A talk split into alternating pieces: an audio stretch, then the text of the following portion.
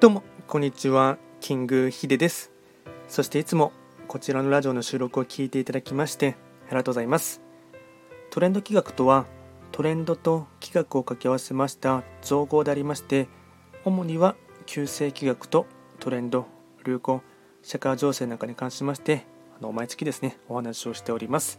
で今回ですね話をしていきたいテーマといたしましてはスポーツに関してのですね、まあ、雑談になりますね。まあですね昨日からですねあの本格的にワールドカップのですね、まあ、サッカーの大会が始まりましたね。でこれがですね、まあ、初めての、時間帯がですね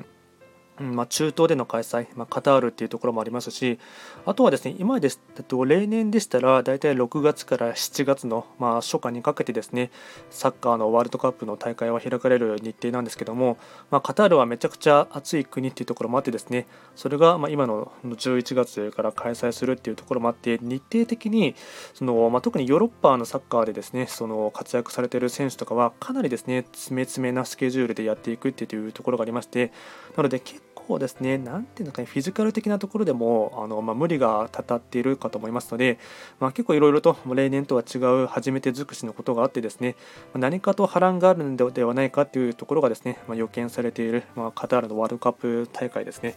で、個人的にですね、なんて思うところとしては、うーんそこまでですねそのワールドカップのですね話題がニュースに上がらないとかですね今までだったらですね多少なりともその直前のですね特番とかですねあといろいろとスポーツのですね、まあ、雑誌とかあとネット広告とかでも目で目ですることもあるんですけどもなんか今年の今回の2022年度のですねカタール大会に関しましては、まあ、個人的にサッカー好きで見るタイプなんですけどもそれでもそんなにですね目にしなかったっていうところもありますのでその辺りがですねちょっとうんまあ多分去年から始まっている戦争とかですねあとタイミング的にアメリカの中間選挙とかいろいろとこうかぶってですねニュースとして取り扱う割合も少なくなっているっていうところもですねなんとなく感じるところもありますしあとはですねサッカーに関しては放映権がですねめちゃくちゃどんどんとですね年々上がっているっていう問題があってですねあのなかなかその放映される、まあ、普通の地上波の番組で無料で見れるっていうところがですね少なくなっているっていうところもですね、まあ、おそらく懐事情というか実情としてはあるかなと思います。なので ABEMATV とかに契約してる方だって ABEMA は確か全部そのうん、契約している方は無料で全部見れたと思いますしあとはスポーツに特化してですね、えっと、何だったっけなちょっとそれのサブスクのやつを忘れてしまったんですけどもそういったものに入っていないとですねなかなか全試合ですね、まあ、好きな人でも見ることは難しいかなというところがあってですね、まあ、この辺りがですね若干その熱量の入っている人とあとは全く興味がない方とですねどんどんカテゴリーが分けられていてですね全員が全員盛り上がる感じっていうところはですね、まあ、この辺りは今回のこのサッカーだけではなくて東京オリンピックの時にもですね、ま若干感じたところでもありますし、えっと、東京オリンピックで始まった、えっと、2020年の,、まあ、あのオリンピックの時にもですねそこまで全員が全員ですね盛り上がっているっていうところのですね熱量とかっていうところはですね感じられないというところがですね、まこれが結構インターネットが発達したがゆえのですね個人のその興味関心があるものに、ま特に今でしたら AI とかでですねおすすめされるものも結構その人の興味関心によって特化される傾向がありますので、でまあ、なかなかですね全員が全員、うん、知れ渡っているというか盛り上がる感じっていうところはですね一体感っていうところはですねなかなか感じられないところはですね、まあ、正直なところです。あとはやっぱりですねあの個人的に僕はサッカー好きでワールドカップとかもですね、うん、好きで見るんですけども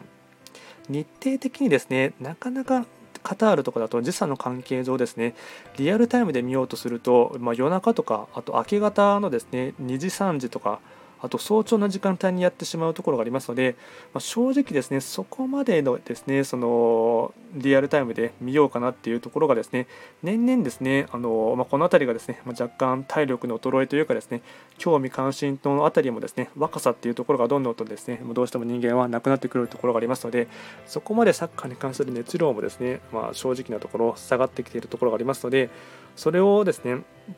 うん、日程を頑張ってまでですね見ようっていうところはですね、ま若干下がってきてるかなというところはですね、まあ、正直なところです。まあ、今回ですね、まあ、ワールドカップですね、いろいろと日本はですね死のグループって言われているところにですね入っていますので、ま、ベスト8を掲げてはいますけど、正直このですねグループ予選をですね突破することもま難しいんじゃないかなとも思っていますし、うーま日程的な部分でも、ま特にヨーロッパで活躍されている選手はですねやっぱ今だったら活躍している冨安選手とかですね、あのまあ、ドイツとかで活躍されている鎌田選手とかもですね日程的に結構フィジカルの部分で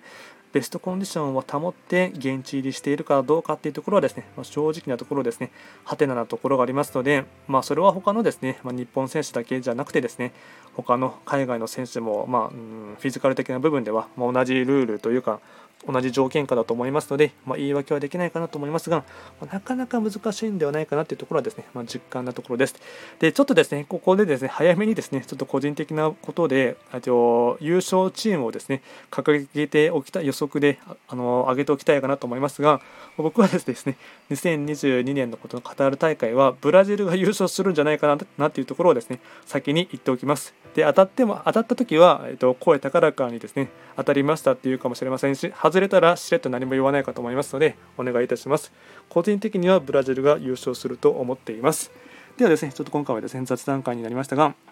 えっと、ワールドカップが始まったということで、まあ、日本戦ですね、えっと、今週の水曜日あるかと思いますが、まあ、楽しみにしていきたいかなと思います。